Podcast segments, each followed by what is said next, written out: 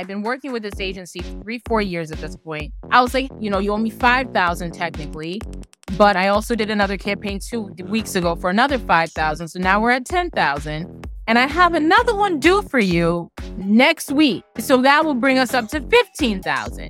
Can you give me an estimate of when I should expect to be paid? And I cannot get an answer.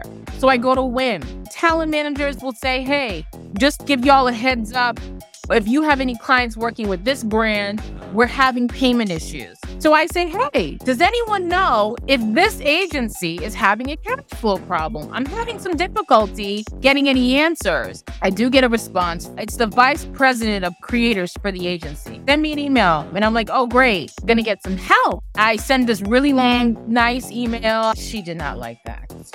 Hi, everyone, and welcome to the WIM podcast. Women in Influencer Marketing is a first of its kind exclusive networking group made up of inspirational women. This podcast is where we explore influencer marketing and get real about women in business. Find us wherever you download podcasts, and of course, you can always find us at iamwim.com. That's iamwim.com. So, I just finished recording this week's episode and it's quite an episode. It's one that I think is incredibly important to share. And we recorded for over an hour, and I still think there's even more to say. So, this is the story of Lisa, of Consciously Lisa, who is both an influencer, marketer, and an influencer. Some of you who are members of WIM have seen a post of hers and maybe you're familiar with the story because she shared it on her own channel, um, but also initially there was a post in WIM and there was a follow up about it. There's a lot going on. I wanted to have her on the show for a number of different reasons. Um, I've sort of been like privy to the story since it first happened back in December of 2022. I think that her story isn't unusual. I feel like it's just never usually sees the light of day. She five months later chose to make this story go public on her accounts and asked me if she could also share it within WIM. And I said, as long as you follow our rules, absolutely. So she did. And, you know, I know all of the parties involved. So, yes, I'm trying to be unbiased. I also think that, like, as an organization, it's important for us to be unbiased, yet stand up for things that we as an organization and of course I as a human being just think are right.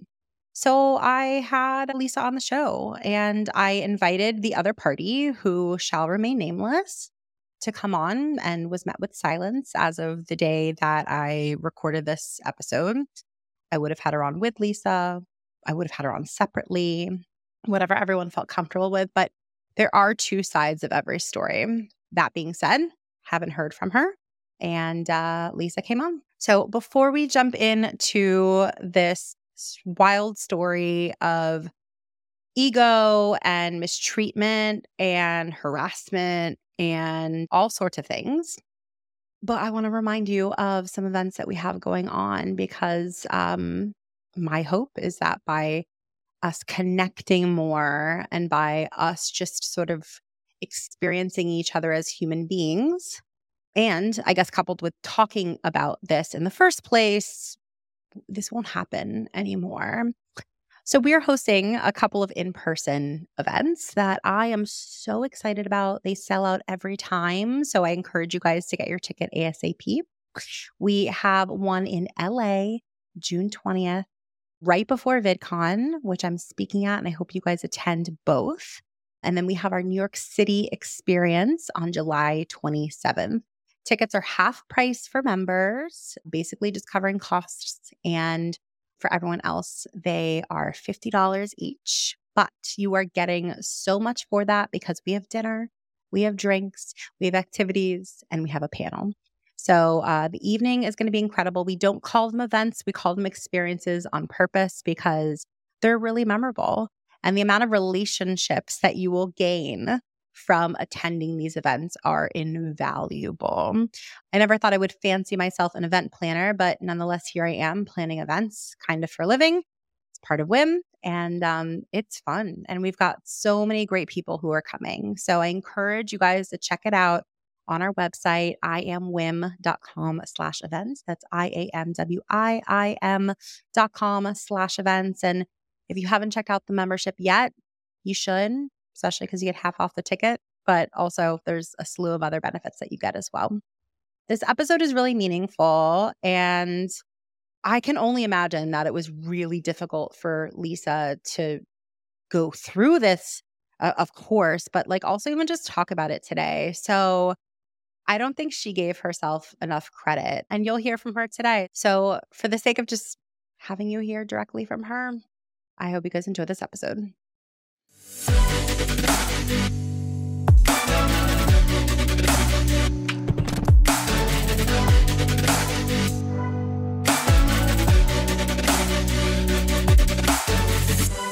All right, everyone. Thank you so much for tuning in today. We've got such a treat for you. We have Lisa, who is a creator and influencer marketer.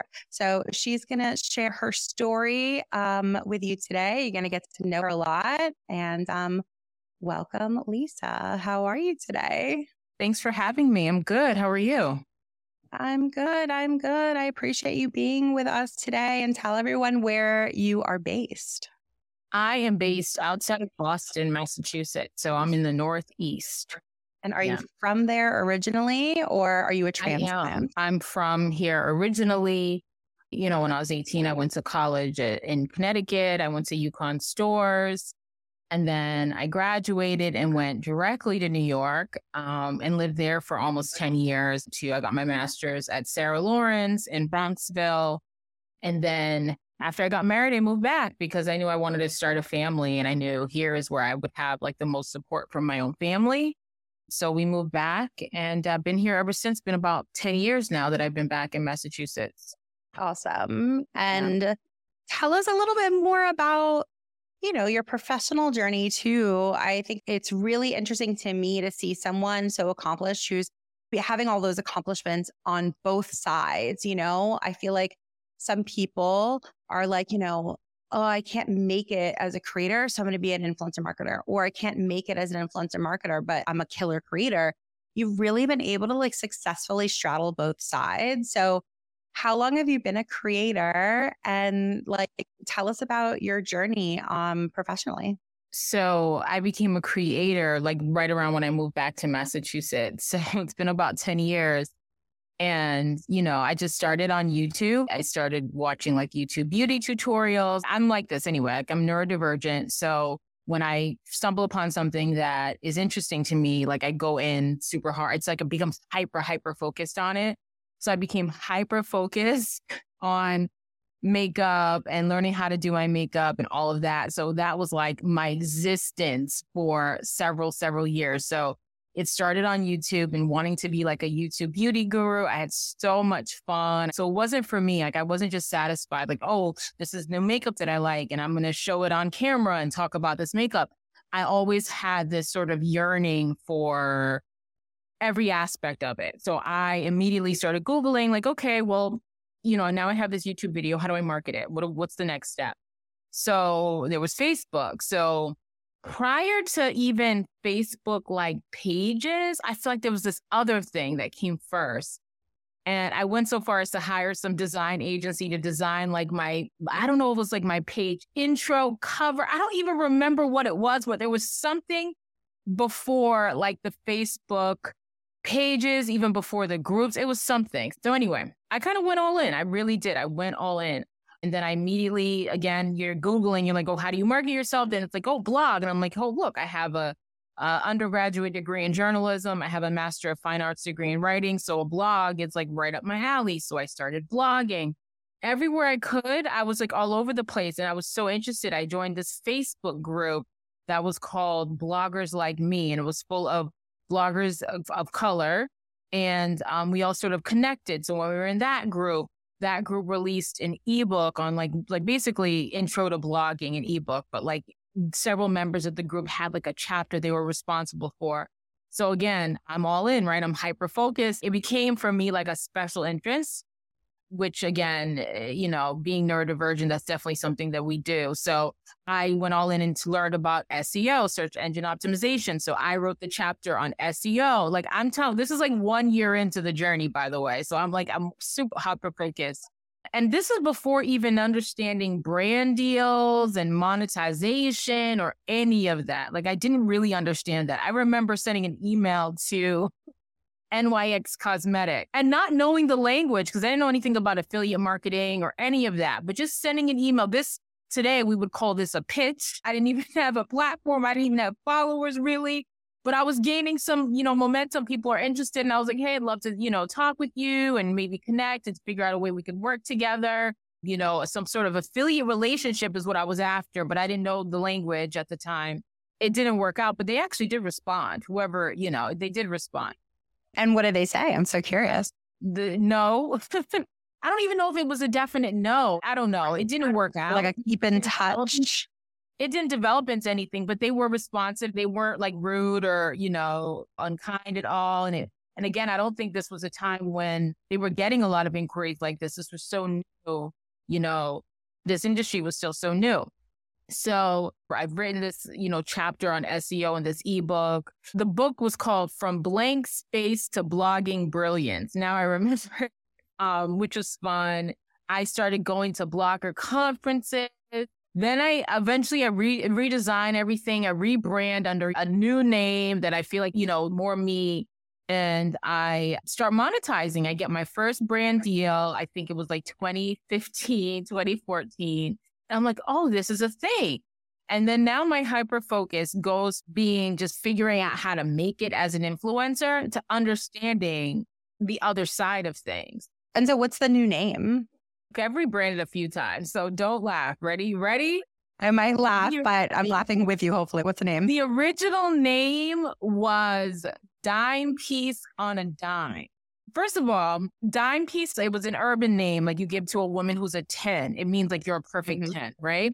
And I didn't even speak that way. It was a friend of mine who was like, Oh, why don't you go by this name? Because at that time, it was like you didn't brand under your own name. Now everyone's like, you know, they use their actual names in a lot of their branding. But back then, everyone had sort of a moniker or a pen name. Everybody had one. Jackie Aina was Lil Pumpkin on YouTube. And my friend gave me that name, Dime Piece on a Dime, because my whole concept of my brand was about like looking your best without spending a ton of money. So it was, you know, buying clothes at Target and Forever 21 and, you know, all of these sort of fast fashion, cheap, you know, inexpensive, sorry, stores. Is that the bad one though? Because I feel like that's a good name. You know, I pride myself on being authentically myself. And if I wouldn't even use that word in my everyday language, like I just don't talk like that it wasn't me. It really, it really wasn't me. And also, you know, there comes a point where you get over just shopping exclusively at Forever 21 and wearing exclusively CoverGirl and Revlon. So in addition to the name not fitting, the brand didn't actually fit who I evolved to become. You know what I mean? I rebranded to briefly it was inspired by Lisa. Then it became Lisa a la mode and Lisa a la mode fit more because, you know, I'm Haitian and so, you know, culturally, we will say, because in French, à la mode means fashionable or in style. And it's a word that I actually use with amongst family, friends, whatever, uh, an expression rather. And so it fit. You know, most people in America thought I meant Lisa Apple Pie because that's what a la mode means here. But no, it's actually a play on my culture. Mm-hmm. Um, and so I was, I existed under Lisa a la mode up until mm, 2021, maybe. I remember you as that. I mean, I've known you in that time. So yeah, yeah. consciously Lisa is a new one. That I promise. This is it. This is it. This is it. This is it. This is it. This is it. This is it. And so consciously Lisa. So I would love to dig into that a little bit because, you know, you shared with us um, how you consider yourself neurodivergent and yeah. you know your blog or you know your whole um, persona online and you know your your brand is consciously Lisa. And I'm also very cognizant of the fact that it's like mental health awareness month too. So that's like very top of mind to me a bit. So, you know, I'm curious, like, how is that conversation with your audience? How does that affect your work? Like, could we talk about that a bit for a minute? Sure. So my journey to even know, understanding and knowing that I was neurodivergent didn't happen until the pandemic, where, you know, just everything, our lives all changed, right? We're in the house, we're with our kids 24 7. It's just a different way of being. And so it was during that time, and it's funny because this actually segues into influencer marketing as a part of this about this story. So I had been working for this one brand for a few years. We're jumping around a little bit. Is I don't know if that's okay with you, but um, because I didn't get to the part where how I got into influencer marketing. But anyway, jumping ahead. So we're in 2021 and I'm working for this brand for several years. And this was my first full time in house. Like when I say fell in love with this brand, fell in love with this brand. Again, I get super attached to things, get hyper focused. And so I discovered this brand. So I had been writing for this blog that's actually now defunct, but it was a blog called Black Girl Long Hair. And that blog was originally about like hair, you know, and growing your hair long. And then it segued into having more culture pieces and just talking about different things in, within the Black community. And this is around like 2015.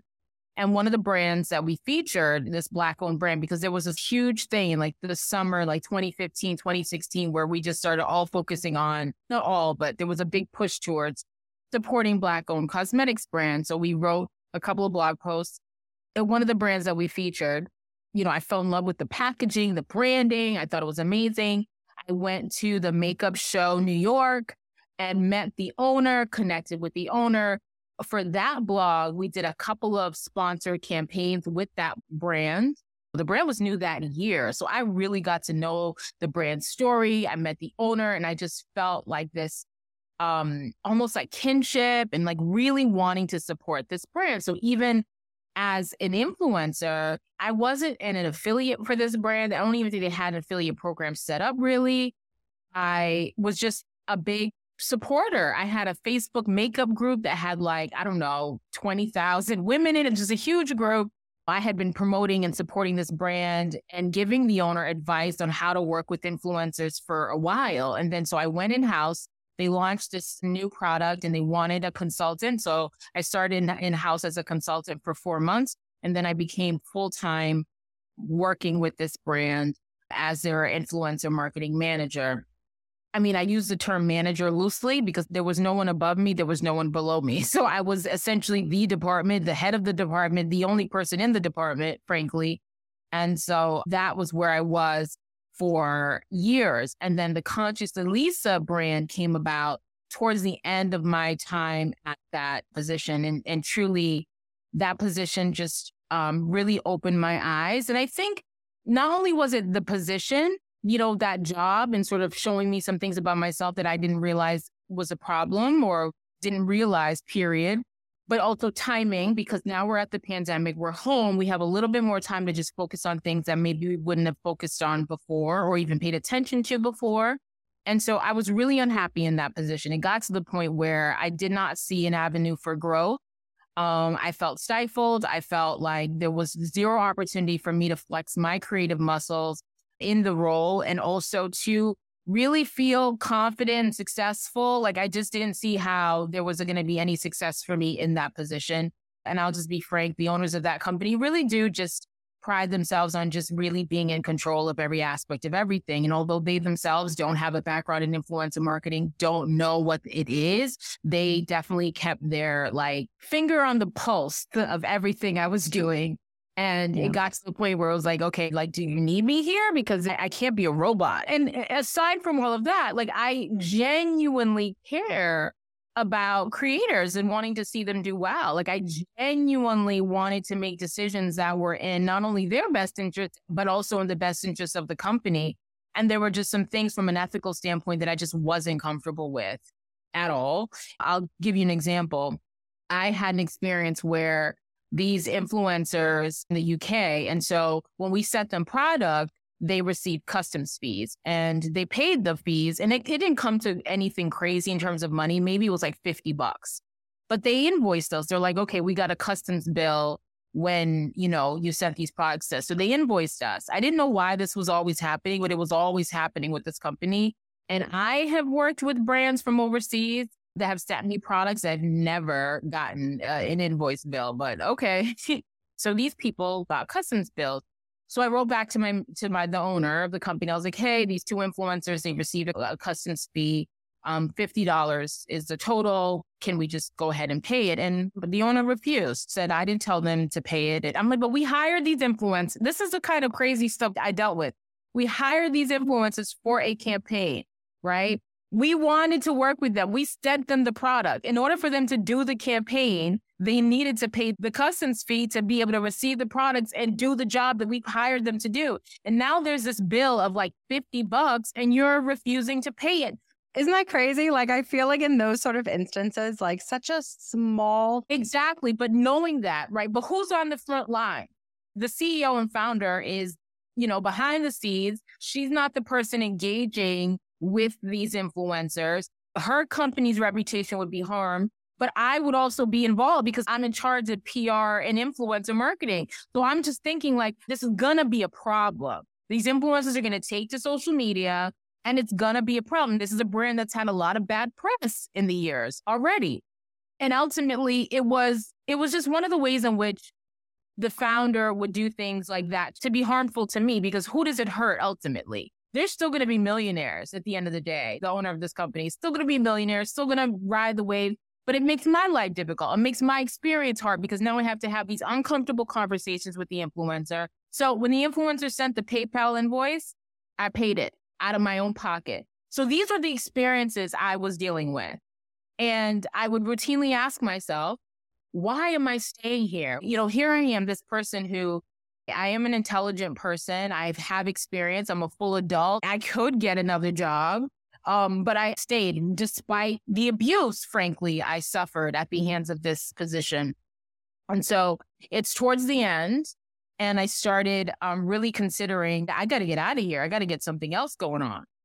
So I did it, but I finally just ended up quitting the job. I couldn't take it. And it was getting to the point where because of the level of micromanagement, because of the instances of unnecessary stress, like just electing to not pay a $50 invoice just because you don't want to, even though it's going to create stress and problems for me, it was coming to the point where I had so much anxiety that I had trouble sending an email out. I couldn't even answer if an influencer emailed me and said, Hey, I'm out of product. I'm out of this uh, foundation. I'd like a new foundation, you know, which is nothing. I used to do this all the time. My first year at this company, I would send them, you know, no problem, and even have to ask. And slowly but surely, it just became this thing where it was like, I'm obviously being punished for reasons I don't know. I can't take it anymore. It's affecting my nerves, my anxiety, and my ability to function. And that's when I really started to see the ways in which, uh, and I'll be honest about, you know, ADHD was showing up in my life. And I would have such a hard time getting things done because I'd be like this, like scared, you know, nervousness, anxiety, but also like it just was really showing up. So I went, I got evaluated, I got tested. I found out, you know, I have a couple of things going on in addition to ADHD, uh, my husband was diagnosed also autism. My oldest son was diagnosed autistic. I have also taken a couple of online self assessments for autism that have all come back as showing that I am on the spectrum, although I haven't gone and gotten a formal test, which I plan to do that as soon as I possibly can. Um, so there's a probability that I'm on the autism spectrum. I also have a mental health disorder. So all of this stuff came to a head and came to be a part of my life. It affected my parenting. It affected everything. So I went on a healing journey. I've been on a healing journey. I switched into gentle or conscious parenting as it is known. And that's where the whole, I'm sorry, this took so long for me to get this out, but that's where the whole consciously Lisa brand change came from. All of those no, Don't, please mm-hmm. don't apologize. I mean, first and foremost, I think it's like it's really incredible for you to share this. I know you've had to have said this before. I know this is your life that you're living. So maybe it doesn't feel like such a big deal, but I think it's important to like pause for a second and just give you credit because I don't know. I was listening to a podcast the other day. The guest was Howie Mandel of all people, his older guy is the comedian. And he's a big mental health advocate. And the host of the podcast, Nick Viall, was asking like, what was something that sort of like really has helped you in your mental health journey. Like you, you talk about it a lot. And so, you know, in that, if you could articulate one thing that's really, really changed it for you in your life, what is that? And he said, just talking about it. He told this story is really interesting how he years and years and years ago was on the Howard Stern show and he actually thought in a conversation probably similar to this, but he thought that at the moment that he was talking to Howard in one part of the interview, that the microphones were off. Like he thought they had ended the conversation and they mm-hmm. actually hadn't. And so, like, I don't know, like, I'd sort of want to dig into that about like, how did that air? Like, was that a little unethical to do? I don't know. But in this current interview, he actually gave that moment credit because prior to that moment, he wasn't public about his personal struggles with mental health and things that he was going through. Um, and that sort of forced him into it, but he hadn't looked back. Like he hasn't looked back since. So while I don't think that's the right way to do it at all whatsoever, it's a long winded way, my long winded way as well of saying that like I just think it's important to give you credit for being so open about it because I know that at least one person, likely way more than one person listening to this or watching this right now, like either is experiencing one of these things themselves. I was diagnosed as ADHD or like know someone who is and just simply talking about it. Like the simple, you know, just talking about it makes such a huge difference. And so I'm just appreciative of you being so like willing to talk about it. And so could we get into a little more specifically though? So this is, you know, a pretty wild story about how you worked in this role and just the way that the environment that you were in and the working environment and stuff like that. Like, and obviously, I mean, like, I feel like what you're describing would have triggered like somebody without any of these disorders, nonetheless, someone who has it. I'm curious, like, looking back on it, would you have done anything differently, like having the perspective that you do now? Well, um, I definitely wouldn't have walked away without demanding some sort of severance or compensation if I had to go the route legally. There's nothing stopping me, honestly, because I do, you know, I have talked to an attorney. I do have a case, honestly, if I wanted to, but if I had to do it again, that would be number one is that I wouldn't have stayed as long as I did, one. And two, if I were to walk away, I wouldn't have walked away without some sort of package um, because I walked away with PTSD. I mean, I'm not even kidding. Like the day that I left, and I'll just be completely transparent, the, the thought that came to mind, because I, I happened to be on the phone call with the founder and she's calling, it's like eight o'clock at night. I get this random phone call and she's wanting a status update. Like that's essentially what she wanted. But instead of, you know, just saying, hey, can you give me an update on such and such? And obviously, a normal person would ask you this at like nine o'clock the next morning, or maybe would have sent an email, but no. So I'm getting this phone call. I think it's even text. It's text. And it's a barrage of text messages that are just saying, essentially, you don't do anything. You're terrible at your job. Like I'm repeatedly told. But then here's the thing know, people diagnose people with this personality disorder all the time. So I'm not going to diagnose anybody because I don't know. But what from what I have looked up as, you know, for a narcissistic personality disorder, this person definitely has some of the characteristic of that disorder. So, but now that I know what that is and what it looks like, I think I could have handled that situation a lot better than I did. And I wouldn't have taken it personally because in a real situation, when an employer has somebody who's performing poorly and is doing poorly, they fire them. They don't keep them around for two and a half years telling them they suck every day. You know what I'm saying? I do know what you're saying, but I I don't know. That's a very optimistic lens to look at things from. Call me like really pessimistic because I can also like share a slew of reasons why somebody could do the opposite. So I hear you, but it's a very optimistic view. Because obviously I have all of the context and I can definitively say that I didn't suck at my job. Like nobody could do the job that I did in the way mm-hmm. that I did it. And it hasn't since I left that role two years ago. So I can pretty confidently say that I didn't suck. This was just their MO. This is what they did with everybody at every position. People are routinely fired and rehired by this person every other month. It's just what they do. It's just what they do. And knowing that now and kind of seeing it on the outside, I can see that that what is. I mean, I'm glad that I left because really leaving really, really like pushed me into my healing journey that led me to I had the time now. I hadn't taken a vacation in two and a half years, not a sick day, not a personal day, not a birthday.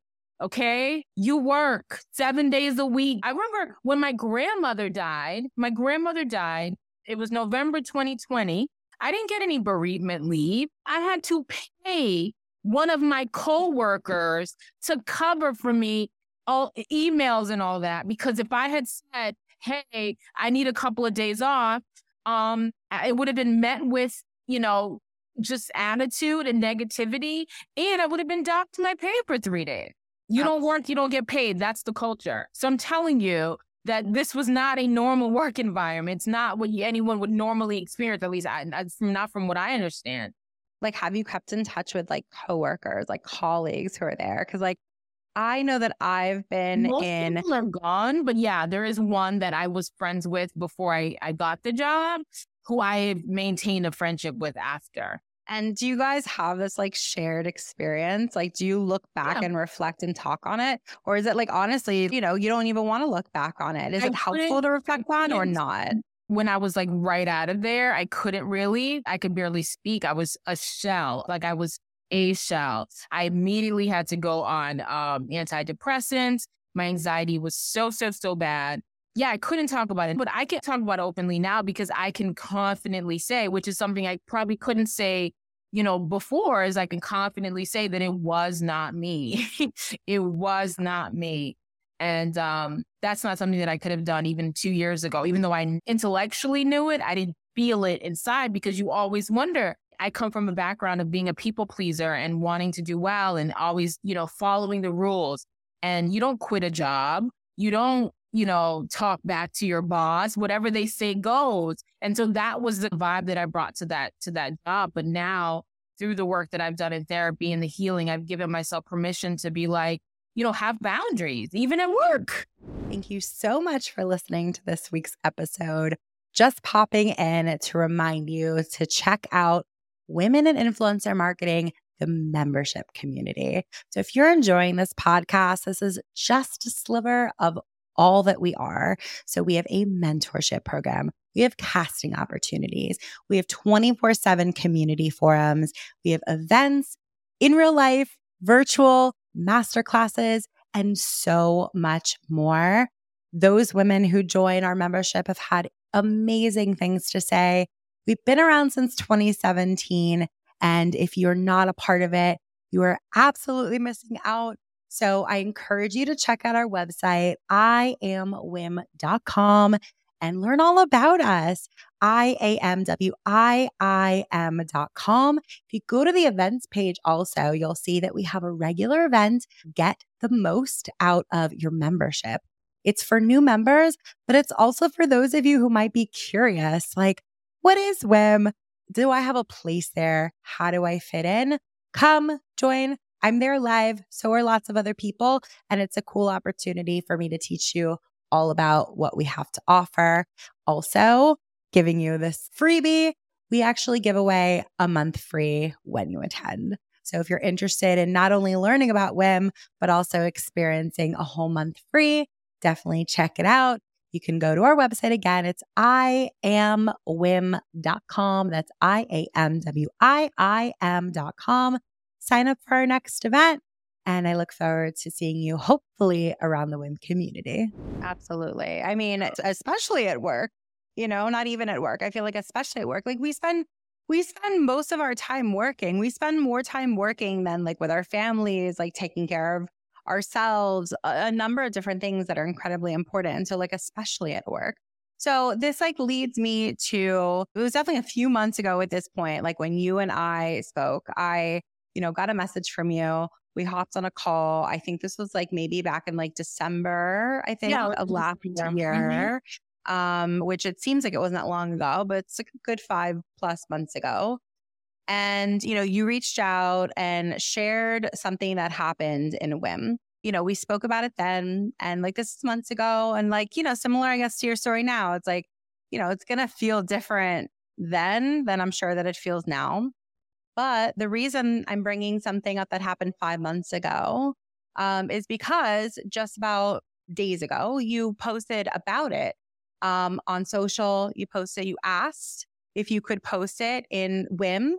Um, and I said, so long as it follows the rules that everybody follows, absolutely, of course. Sure. Um, and so I'd love for you to share that story in a little bit more detail. I think it started out where you were having an issue with payment mm-hmm. for the creator side of your business. Mm-hmm. You asked the WIM community and um, got a reply.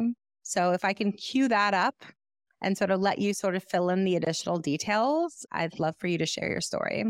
Sure. So I have done been doing a bunch of campaigns for this one particular brand through an agency, an influencer marketing agency that you know, we all know. and um, been working with them since like 2018 pretty regularly. I do, you know, four, five, six, seven, eight campaigns with them a year. Like it's a lot.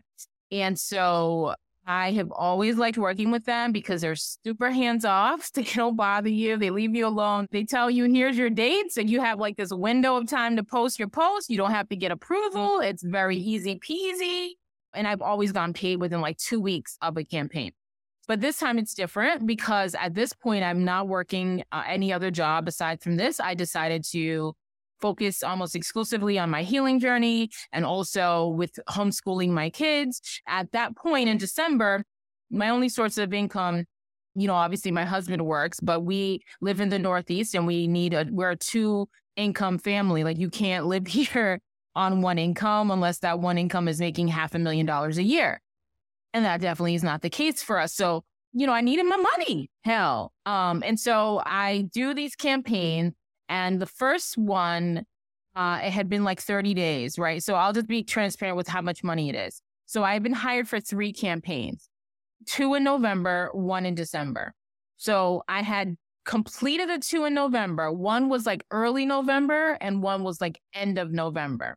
So by the time I'm emailing my campaign rep, because this is again, this is on the influencer side of the business, I'm emailing my campaign rep. It's been about 30 days um, since I wrapped the first campaign and about two weeks since I wrapped the second campaign. So technically, they're not late per se, but I'm kind of anxious because I'm like, oh shoot, you know, Christmas is in a couple of weeks.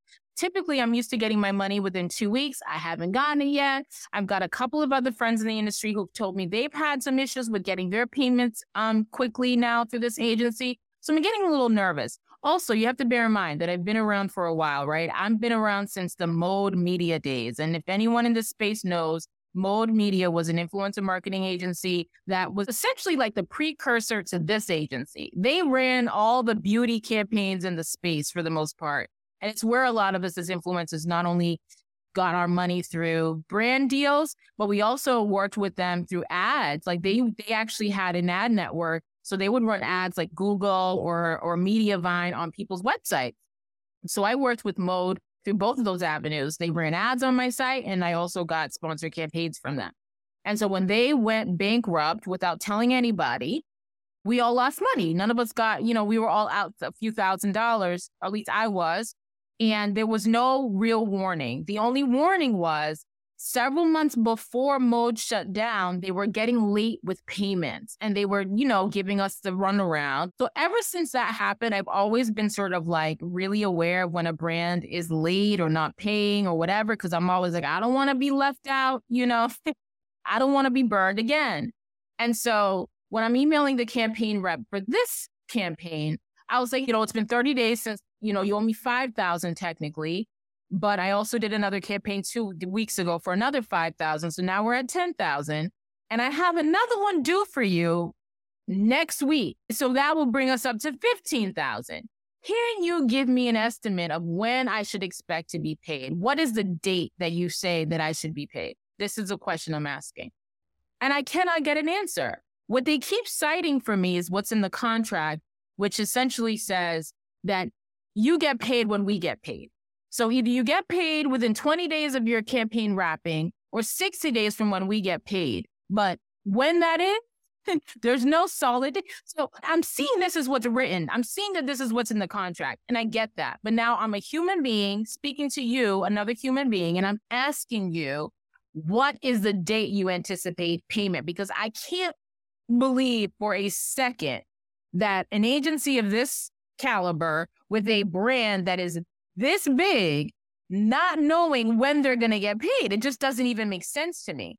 And at this point, again, I've been working with this agency three, four years at this point, and I'm trying to add a little humanity to it. I'm like, okay, look, it's me, it's Lisa. I know you maybe don't know me personally, campaign manager, because the campaign managers get replaced every other day. So this person probably doesn't know me personally, but they can see my history, my account, and how long I've been working with them. I'm like, all right, this is my story. I'm not working.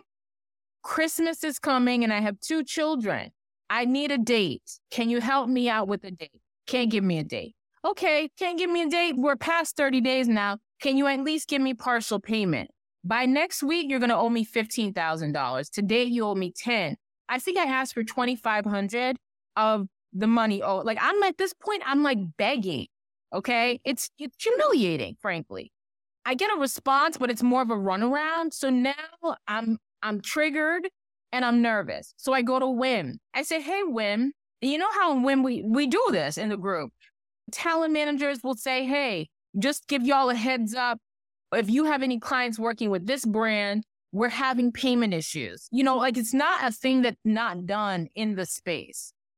Um, so I say, hey, does anyone know if this agency is having a cash flow problem? I'm having some difficulty getting any answers. And I want to see if anyone else is hearing anything because I'm like, listen, again, I'm nervous. I've been through this before with Mode Media. I do get a response. Uh, it's the vice president of creators for the agency. Okay. They're in the room, which is great because I'm like, all right, perfect. They're like, hey, send me an email. This is the response on the post. Send me an email um, and I'm like, oh, great. Gonna get some help. Gonna, hopefully, this person's gonna help me out. So I send an email. The email again is essentially me thanking them for taking the time for receiving my email and how much I enjoy working with them and how I hope by even sending this email, I'm not getting anybody in trouble because I even take up for the campaign manager. I'm like, she's responsive. She's not saying anything wrong because I can imagine the position she's in. She's doing what she's told. When the influencers ask about their money, copy and paste the contract. I don't blame her whatsoever. I think she could have escalated it to the next person once she saw that I was, you know, going back and forth and it really wasn't getting anywhere, but whatever. And so I emailed this person and the, the VP of creators eh, who posted in WIM. I sent this really long, you know, really nice email. I think I maybe sent it to you, Jesse. I'm not sure, but I did send it to a couple of people like, Hey, look at this email. Am I crazy? And I'm in the email, I'm essentially begging. I'm like, look, it's Christmas time. I have two kids. I would really, really appreciate if you could give me 2000 of the money that's owed. I don't really care when you're going to pay me the rest. I trust that you'll pay me. Just give me this small amount. Right? Right. She did not like that. She didn't like you asking for the money, a fraction of the money that you're owed. She did not like that I had the unmitigated gall to even say the words, does such and such agency have a cash flow problem? Because when I send the email, she writes back, not even like, thanks. So, you know, just was like, thanks. I'm going to see what I can do to help you out. She copies a random from finance on the email, who I never hear from, by the way. This finance person never gets back to me, never acknowledges this email. For all I know, this finance person isn't even a real person. It's somebody they throw on these emails to make it look like they're doing something when they're not doing something. I don't know. I didn't, I didn't bother to go on LinkedIn to see if this finance person actually exists. And as far as I'm concerned, I don't know who they are. Never heard from them. So the finance person is copied on the email and it says, Hey, I wish you had reached out to me before posting in Wim because by posting in Wim, you have gone against creator terms and condition. And so immediately you know this person's not here to help you. This person is give F about your kids, about Christmas, about the money that's owed, about the position that I've been placed into the point where I've got to demean myself by begging in this way. They don't care about that. It's a reputation of this agency that they feel that I've somehow maligned by posting, by simply asking the question. And so then she asked me to get on a call. In hindsight, I would have refused to get on the call because why do you need me on a call? What is it that you have to say? You've already made it clear in an email that helping me is not what you're going to do and that you've copied on finance. So, what is the extra we need on the call? But I'm trying to be optimistic, even though my body and my nerves are telling me not to be optimistic. I'm trying to be optimistic. So, I get on the call. I don't know how else to say it. So, I'm going to be as candid as I can. My experience with this person was sociopathic, is the word. It's where you feel like the person you're talking to has zero empathy, has zero insight into your position whatsoever, and is completely focused on flexing their authority and you're never going to work in this town again, which has been my experience. After this call, I've never heard from this agency, never worked with them again. I was routinely getting deals and campaigns with them.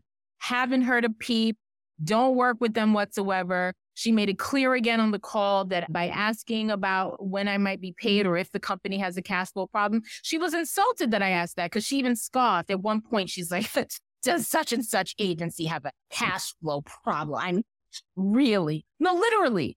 That impersonation actually happened on this call. All she was concerned about was the reputation of the agency. And frankly, if you don't have a cash flow problem, why would you be insulted? If you have the money, why wouldn't you just make sure that I got paid whatever? Well, here's the thing is as influencer marketers, influencers can definitely get on your nerves, right? My company that I used to work, people used to go on Twitter, complain about payments and complain about them. Nobody ever loved what even felt like bad press. And so, uh, you know, it's not like I don't understand her position, but you can't have so much ego that you show your hand if I had been her and I had felt annoyed by me, I would have got on the call. I would have figured out a way to get me paid just to get rid of me. And then if I wanted to never work with you again, never work with you again. I wouldn't have made it clear to you. I wouldn't have spoken the words to you, influencer, that I'm never going to work. I mean, the terms and conditions comment repeatedly. She told me that someone had screenshotted the book. I mean, I was on this call being scolded like a child. She pulled me on the call to scold me and to shame me with my own desperation to have a Christmas for my own kid. It wasn't at all about helping me. Even saying the words like, oh, it was screenshot and someone sent it to me. Like, what the fuck am I? I'm not a kid. I don't work at this company full time. Like, screenshot, like you're in trouble. Like, I posted in, the, in a paid membership group for industry professionals. I wanted you to see it. Nobody had to screenshot shit. You know what I mean? So I'm cursing now. No, please. And also, I do want to just also chime in for a brief second on that specifically because you and I have talked about that before. And screenshotting anything in our private Facebook group actually goes against our rules and our, right. you know, terms. So, you know, I don't know who did that. Um, and it's not the first time that it's happened. Um, and there's only so much that we can do. But, you know, for somebody to sort of rest their argument on that someone screenshotted it and sent them it to them, that actually isn't allowed in our group. So I also just want to chime in and say that. So it's a weird thing. Like she really wanted me to know at a point where I'm low, at a point where I'm like begging for my money because I don't have any you're making it clear that I'm not going to get any more because I have the I have the nerve to ask for it. You know, I've been through some stuff. You know, I've been through some hell at the last job that I had and the job before that. You know, I've been through some stuff, but this experience is sticking with me almost like it happened yesterday because I literally got off of that call. I was a wreck. I felt so bad. She made me feel so, so, so badly because to be so confronted with somebody who lacks that much empathy, compassion, humanity. And even though I shouldn't be surprised by it, because again, I've been through a lot and I've been treated like shit a lot by different people. Not to say that I'm a victim by any stretch of the imagination. I take ownership for not always doing the right thing all the time and perhaps, you know, not always being, you know, perfect myself. So I'm not a victim, but I have felt victimized by people. And there have been people who made it their business to want to make me feel victimized. And that's how I think that this person handled it. And I think this person handles it this way because I'm not a big creator. I don't have uh, you know, a big name and and cloud and attorneys. So it can fly under the radar. Who's gonna know? Who's gonna give a shit? You know what I mean? Nobody cares. Nobody cares. But it's important for me to just keep talking about it. And I and I don't anticipate that I'm gonna stop talking about it. Any opportunity I can to talk about it. Because it's wrong. It's wrong to treat people that way. And influencers, creators, people in any business should never feel like they are breaking the rules or being demeaned when they're asking for the money that they work. And I do think that with agencies, and again, I, am going to just be a hundred about it. I do think that with certain agencies, there is this practice of robbing Peter to pay Paul.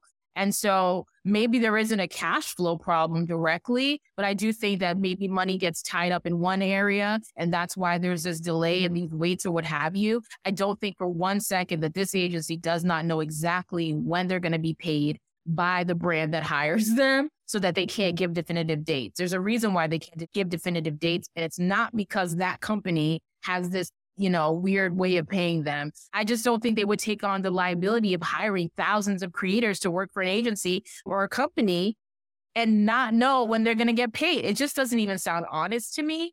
So I don't know what that person's deal was and why they wanted to treat me so poorly. I've essentially been blacklisted. But it is okay because I've been a creator for 10 years. I've worked with a lot of brands over the years, a lot. And the experience with this person and also my experience at other agencies and influencer marketer, my experience as an influencer has really brought me to the place where I'm not sure how much of the space I'm going to like be in and how I'm going to, you know, be here. Unless a job falls in my lap and it's like perfect, I don't see myself putting myself back out there to pick up any more influencer marketing work because I just traumatized, for lack of a better word, is where I'm. Rightfully so. I mean, I sort of wanted to let you be able to have space to like share your own story. Um, everything that you're saying now is what you were saying back then. So I feel like, you know, time sort of like can modify our memories and what have you. But like, this is exactly what happened the to story, you back yes. then. It very much like ingrained in your mind. I'm curious, like, how, so you decided to share this in a really public way, first on your own platform in a carousel post where there was like receipts, there were your thoughts. So I actually kind of appreciate that you took a good five months to process it and then made a very conscious decision to mm-hmm. share it in this specific way, which we'll link in the show notes so people can see in your own words the, you know, the post and the carousel and the receipts, etc. But I'm curious, like what led up to that decision to share it in such a public way? And then I'm so curious what has been the response to it. So, because I was still at that point interviewing and submitting my resume and so forth for influencer marketing roles. Um, and so I was concerned, you know, how it would impact my ability to get another job if I were to talk about this experience. But now I'm at the point in my life where I just don't want to live in fear anymore or scared. And I can understand if a brand or an agency would be like, I'm not going to touch her because this seems like this person's messy. Um, I can understand if they felt that way and chose not to to move forward with me, but that would be okay because I, I would suspect that any agency that wouldn't want or company that wouldn't want to move forward with me would probably be one that's doing some shady shit. And uh, yeah, so it's okay. And so, in finally coming to terms with the fact that I'm just going to be myself, speak and share what I want to share, however I want to share it, not naming names. I originally I did name names, but then I was like, you know what, I'm not in deciding that I, I wasn't really going to be so gung ho about landing other roles in influencer marketing is what made me finally feel comfortable. I'm like, okay, let's just post it. Because I also don't do a ton of influencer. Like as an influencer, I actually don't do a lot of brand deals. I turn a lot of them down, not because I don't need the money, but because I've been in the space 10 years and pushing products all day, every day is just not fun to me. Um, I also don't love the way the algorithm affects reach on sponsored campaigns. And as somebody who likes to do well, I don't feel comfortable taking money when the post doesn't do what it's supposed to do. And I know no other influencer feels that way. And they're like, if they're going to pay you, your work is your worth, your value is your value. I don't know. Maybe this is the influencer marketing side of me who feels like, you know, no, you know, there should be some return on investment if someone's paying you thousands and thousands of dollars. And from an ethics standpoint, don't love like the pressure of post not performing. Um, and so I'm like semi-retired. I guess that's the answer to your question, Jesse. Is like I'm semi-retired from the space, so I feel more comfortable. I mean, transparently, like that kind of makes me sad. And your story isn't the first one at all whatsoever that I've heard where like you are the victim of like a ridiculous circumstance and situation and that you're the one you know, again, you're not the only one, but like you, the figuratively I mean, you of course is I'm gonna lose. This person that did this to me is loaded, lives a very wealthy, privileged life.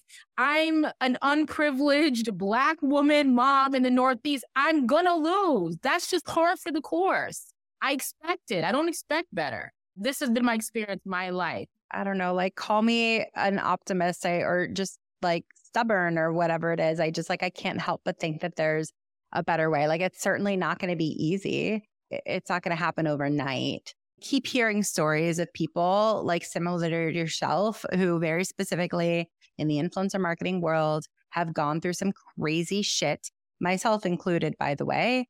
And like, if you want to continue there, uh, you should be cautious about, you know, what you put out there or, you know, how yeah. you impact, you know, the people who seem to have the control or the privilege and things like that. And I just can't help but think, and maybe this is like delusional of me, that if enough of the people who've been victims of this, like just speak up and like get together, that like you don't have to run away and do something else because that's what I keep seeing. I've literally heard multiple people tell me, I'm retiring. They've literally used that word. Like I'm retiring from influencer marketing. I don't want to work in it anymore. I don't want to deal with this garbage.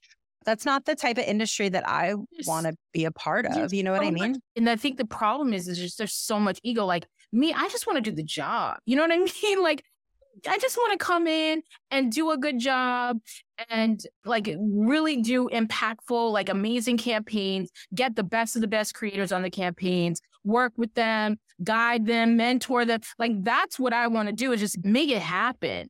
But there's always all this other shit that gets in the way. And uh, baby, I do not have it in me anymore to keep up the good fight. I really don't. I've been beat up, beat up. And I hear that. And like ultimately, the first thing you need to do is take care of yourself. So yeah. like that's the absolute first thing that needs to to be done. Um, I just wonder, you know, I don't know. I feel like there are like these cool clubs, you know, where like the, you know, people have just been doing it for a while and they like feed each other's egos and they are just giving each other all the power and they keep it very insular. And the second that you fall out of favor or you challenge the status quo, you're yeah. out, right? I'm inspired by a lot of people who, for one reason or another, different reasons, have just like gone out on their own. And they're like, I don't want to play by anybody else's rules anymore. I just want to do my own thing. And that has insane amounts of challenges as well for someone who maybe doesn't know how to like register their business or, you know, how does insurance yeah. work, all that stuff, right? So that has like prohibitive challenges for a ton of people as well. But I almost wonder if like perhaps that's maybe one solution, you know, just do your own thing, like create the rules yourself. But I like, I understand that has innate challenges. So like, looking forward, you know, what's on the docket for you? Like, what do you hope to be doing in the next like year or two that will fill I you up that yeah. I wish I could answer that question fully, honestly. My focus has been on my family and my kids, and I'm homeschooling them now. If you've ever experienced neurodivergent burnout, I think that is a big part of where I am in my life. And so I'm taking everything one day at a time and just focusing on the things that I can control and peace and being happy and not getting stressed out when it's just like life is too short. So I don't have any like huge career aspirations for the next year and a half. I really don't know. Like influencer marketing has been what I've been doing for 10 years. So I wouldn't even know what I could possibly go into. I certainly can't take on any entry level role anywhere because I sure don't. You can't be trying to pay me $30,000 a year. So I really don't know. I got to figure something out, Jesse. I really do. Going out on my own and doing it as a consultant, I did do some of that. That has its own set of challenges as well, especially since the people that seem to be looking to hire me are always people who are, you know, they're small businesses. They don't really have the budget for influencer marketing. And I do not love trying to get influencers to be affiliate partner. That ain't fun. So, like, what about doubling down on yourself as a creator and maybe like infusing some of this into the conversation? I don't know. What are your thoughts about that? Well, I mean, I'm still, I still create for sure. I'm definitely creating. I'm still, I'm launching a course, a conscious parenting course. I hired a consultant to help me with that like eight months ago. So we're still working on it. I'm working on a conscious parenting course. I wrote in my first ebook and published that. Um, I'm monetizing my web. I'm building that side of my business up to look like I don't know what. To me, it's like slow and steady wins the race. I'm not in a rush. I'm really not. You know, we all want money. We all want nice things. We all want everything that comes with that. I listen, not having money is, is a problem too. I am not to the point where if I saw a role, right, that hit everything that I needed to hit, then I would be completely like, no, I can't do it. I don't want to do it. The problem for me now is I'm burnt out and I'm so sort of like shaken up by all of these experiences that it's hard for me to even interview from a space of like feeling like that I could give another company my all the way that I've done it before. Because when I tell you I go in, I go in and I give it my all. There's no sleep. I don't see my kids. When I was working for these companies, I hired, I had a full time nanny in the house with me so I could really work and go in. And the salaries I was making wasn't even supporting that, frankly. But I just, I was so committed and so loyal and wanting to do such a good job. And so I don't know if I have that. For, and I know you're saying like, just do it for yourself.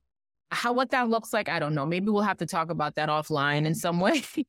I think like you have to just do what's right for you. Like yeah, I course. personally, like I just see you as having so much to give and to offer. I'm like, I don't want to see you give it to somebody else. Like I want to see you reap the benefits of all this ridiculously hard work and passion that you have in you. Like, and I certainly like don't want to see you just not do anything because of like these insane actions of someone else. But like all of that being said, I know that like I can be idealistic a lot of times and what you're saying is super valid and what you're doing, it's best for you, uh, which is you need to like slow down and like figure it out for yourself and like be gentle with yourself. And like you have a family as well. You don't have one kid like me. Half the time you have two kids, right? So like there's a lot at play and it's not as simple as I'm probably making it out to be.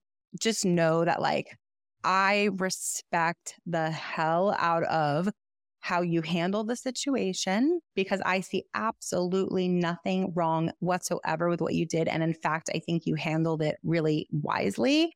I think that I respect the hell out of that. You took a good five months. You didn't just like, you're like, oh, hell no, I'm going to make this public and just spew it out there. No, you took five months to process this and think, what do I want to do with this information, if at anything at all? And I think uh, like I've read that initial carousel that you posted on your account multiple times and I'm like, you're so reasonable. You're so factual. Like you just laid it out, like how you had the conversation in real time sounded perfectly logical to me. I don't know if I would have done it as well as you, but I would have tried to. Like I would have taken the same approach that you did.